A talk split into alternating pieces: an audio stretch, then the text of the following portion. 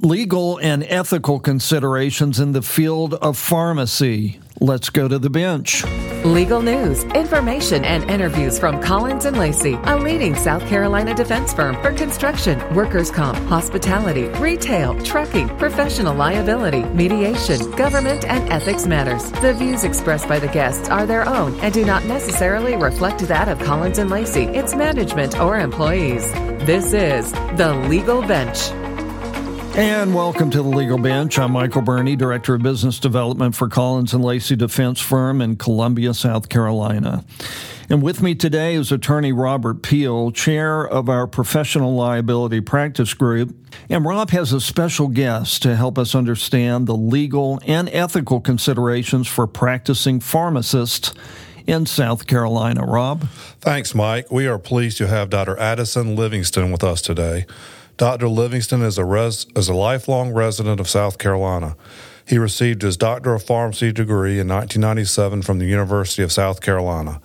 He's the co owner of Hawthorne Pharmacies located in the Midlands of South Carolina. Throughout his career as a pharmacist, he has served patients as a retail pharmacist, consultant pharmacist, and compounding pharmacist. He joins us today as chair of the Board of Pharmacy for the South Carolina Labor Licensing and Regulation. Dr. Livingston, thanks for being with us today, and please share us your road to becoming the Board of Pharmacy chair. Rob and Michael, thank you for having me today. Um, I guess 20 some years ago when I was in pharmacy school, I never would have imagined that I would be the chairman of the board of pharmacy. That was something that was not planned out. Um, I had an opportunity some 12 years ago to run for the uh, second congressional district seat here in South Carolina and uh, did so um, really kind of um, following the steps of one of my mentors and uh, was able to be elected to that seat uh, by the pharmacists in the second congressional district, and then subsequently being appointed by um, at that time Governor Sanford. And uh, th- throughout that time, as you progress in, in, in, seniority, the most senior member of the of the uh, board is the chairman. So I, I was the um, ha- have now been the chairman three different years, uh, not uh, sequential years, but three different uh, times during my career there at the board. And so I'm finishing up my 12th year. Uh, there's um, uh, you can only have two six year or, or, serve two six year terms. So this is my final year on the board of pharmacy. So I am the chairman, and I'm proud to to to um, have represented the the people of South Carolina in that position. That's very interesting, and uh, thank you for your service. Uh, you've given us a list of areas where pharmacists should be mindful in their practices to have the highest ethics and uh, and under the standards of care. Well, let's review those one at a time. First, help us understand how fraud, waste, and abuse can be an issue in pharmacy. Well, when I started my career um, in the late '90s, this was something that was a, a, a, more of an ethical concern than a legal concern, and, and I would say that uh, some of the ethical issues have been codified and uh, now it's both an ethical and a legal concern, but there's still a, a ethical uh, issues there. So, I'll give you just a, an example of something that uh, that pharmacists face on a day to day basis. Is you know you call in for a refill, you decide that uh, or the pharmacist fills that medication for you, they put it in the will call bin, and you never come pick it up. Uh, what does that pharmacist do? He he has now a ethical and a legal responsibility after 14 days to go through his will call bin uh, and and reverse that claim that he's built to, to, to, the he or she has built to the insurance company and put that medication back in stock. Um, you know, it would be very easy for someone to just dump those tablets back in a stock bottle and not reverse that claim, and that would be a, a concern. Um, we have a ethical um, responsibility to make sure we're not wasting healthcare dollars, that we're not recommending uh, medications uh, to be used for a particular therapy that would be more expensive just because maybe the pharmacist is reimbursed more. So there, there are real concerns. And, and, and today, every person that works in a pharmacy is required, if you're going to bill Medicare uh, Part D for any medications, which every pharmacy I would think is, is doing so, you have a responsibility to train each one of your employees on fraud, waste, and abuse on a yearly basis. Pharmacists have an, have ethical responsibilities to patients, whether in in a treatment or retail environment. What is important for pharmacists to be mindful as far as ethics? Well, the first thing is to remember that uh, we're here for the patients that we serve. Uh, we, we view ourselves as a provider for healthcare. Uh, I tell you some of the payers still review us or, kind of view us as a commodity based business. And what I mean by that is that we're paid for the product that we sell and we are reimbursed for that product. Uh, but we provide a service to these patients. Uh, there's counseling that's involved. It's a legal responsibility to go over your, you know, the medication with a patient when they come in. And, and so we're we're here for patients, and, and what that means, and, and, it's kind of been evident throughout the the pandemic that we're in now, is that you know we have to have our doors open. We have to come to work. We can't. Uh, one of the first things with the pandemic is, hey, how do we make sure we ensure the continuity of care that we provide to our patients? These patients are getting life-sustaining medications from us, and so so we're here for for those patients, and we have we have a responsibility to be here for those patients. Um, from a from a regulatory perspective, some of the things that that um, I see from time to time is you know a patient has a legal right to have the pharmacy of their choice, and so pharmacists um, sometimes patients will want to transfer the prescription from one pharmacy to the other, and, and we get. Uh, uh, complaints that are issued to the board from other pharmacists where, hey, one pharmacy decided or one pharmacist decided they would not transfer a prescription. And it's important that we remember that uh, we're here to serve the patients, and so they have that right to, to the, use the provider of their choice. And so we have to make sure that uh, all pharmacists remember those ethical responsibilities of being there for the patient. One of the topics that you've shared with us is workplace conditions. Uh, tell us how this can be a factor in ethics and standard of care.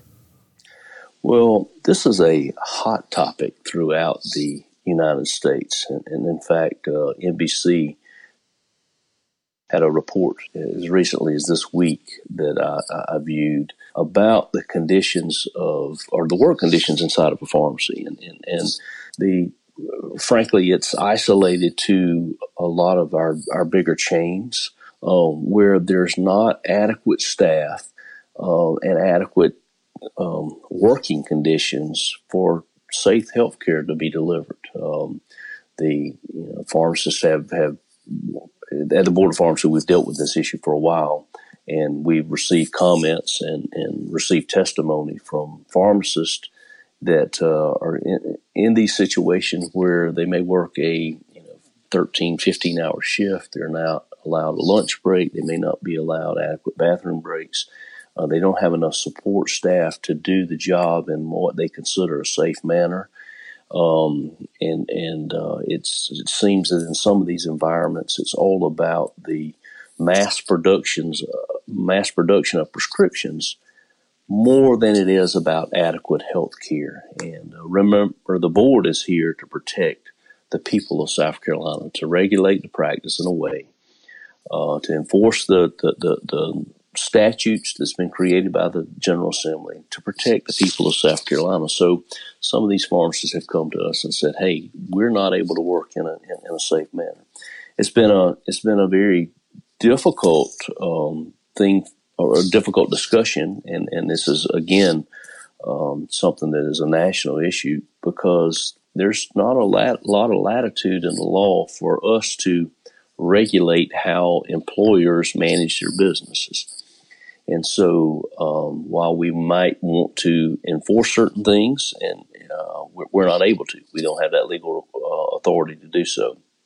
And and that's been difficult for some of the the professionals that uh, we license and permit to to understand that. Hey, while yes, we understand your plight, we understand you know your concerns, but we're not able to do a lot uh, in, in terms of helping you. I will tell you that we have kind of um, revamped some of our investigative pro- uh, processes so that uh, when a complaint comes in, that's one of the things that we do look at: how many prescriptions were filled that day, how many people were in, uh, in, involved in the in the producing work that day, and um, making sure that if if an error occurs because of workplace conditions, we will address that in, in the best way we can. We've heard the term diversion or diversion of prescription medications. What does that exactly mean, and how does it come into play in the pharmacy environment? Well, diversion is probably the number one um, issue that we deal with at the Board of Pharmacy. And, and, and diversion is just you know, taking prescription medications out of the pharmacy, whether it's for personal use, whether it's to sell on the street. Uh, that includes both controlled substances, uh, narcotics, or maybe non-controlled substances. Uh, you know, there, there's a uh, significant diversion of um, lifestyle type medications in a pharmacy, whether it be your Viagra, Cialises of the world, and, and, they're sold on the street. Um, but the, the, primary issue that we have in South Carolina, and I would I would say every other state in the United States, is the diversion of controlled substances, um, um prescription drug abuse. That's what it is. And so this can come in a lot of different forms. It can be from a pharmacist, it can be from a technician, and, and, and technicians that work in a pharmacy are registered by the Board of Pharmacy, so we have some uh, authority over them uh, and, and, their ability to continue to work in a pharmacy. Uh, but that's that's the issue that we deal with a uh, the most, and it's a significant issue. A I got to tell you, it's a heartbreaking issue in a lot of situations where a, a professional has basically ruined their career, ruined their life because of diverting uh, prescription medications. Um, we, while I want to be very compassionate to those individuals, we are here to protect the public of South Carolina and, and the people of South Carolina. And so it's important uh, for me as a member of the Board of Pharmacy to make sure that we deal with those individuals who are involved in, in, in diversion in a manner to ensure the safety of, of the citizens of South Carolina. And, and uh, I'm proud to say that I think we do a good job with that. But um, unfortunately, it, diversion is a is a huge issue, um, and uh, it's something that uh, the state has taken a deliberate effort to improve uh, from a, um, a, number of different uh, both regulatory entities and just uh, agencies in the state have done a good job that I, I can say in the last five years, we're making some some progress on this, um, you know, e- epidemic that we're involved with with prescription drug abuse here in South Carolina. When there's a complaint lodged against a pharmacist, help us understand the process of review with the board of examiners. We are a complaint driven board, like uh, most of your other medical boards in, in South Carolina. We do have a we're, we're an anomaly uh, to some degree in that we also have a inspection process in, in uh, within the board of pharmacy. And what I mean by that is we have inspectors that go into the facilities and and uh, they have an inspection. Um, I guess you'd call it a checklist inspection sheet that they're going to go down. They're going to make sure that they're looking for certain things uh, to to ensure that the, the pharmacy is practicing in a manner to be compliant with the law and and most importantly, practice in a manner that uh, is safe for the people of South Carolina. So a complaint can come to us in a lot of different ways. It can come from the public, uh, and, and, I can tell you that every complaint is is in, investigated, and, and, and that's important to remember. I can tell you one time early in my career, I had a, a situation where an individual was was um, he was getting a prescription for some controlled drugs. He calls back and says, "Hey, I got this prescription yesterday. There's another pharmacist that was working. He said they they they did not give me the entire quantity. He said I'm five tablets short, so I go through an internal investigation where I reviewed that the pharmacist had, had double counted it.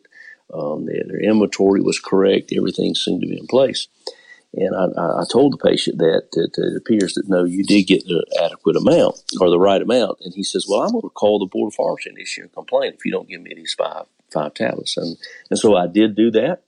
Uh, well, I'm sorry, I, I, didn't give him the tablets, but he, he did follow through and, and um, issue this complaint. And that simple complaint of those five tablets was investigated. And so every everything that comes to the board in terms of complaint is is investigated, and, and that can be from a, you know the public, it can be from a a, a another health care professional. Uh, there's a responsibility to for uh, liability insurance uh, companies if if a claim is issued, they issue a complaint and notify the board of pharmacy, and that's investigated on the board uh, from the board. But a complaint can also come from our uh, investi- our inspectors when they go into a facility and with one of their routine inspections, if things are not being performed like they should, they can open up a complaint and then it's investigated. Uh, from there, the investigator uh, collects all the information and he has to present his findings to investigation review committee. And this investigation review committee is made up of uh, professional members uh, that have served on the Board of Pharmacy in the past.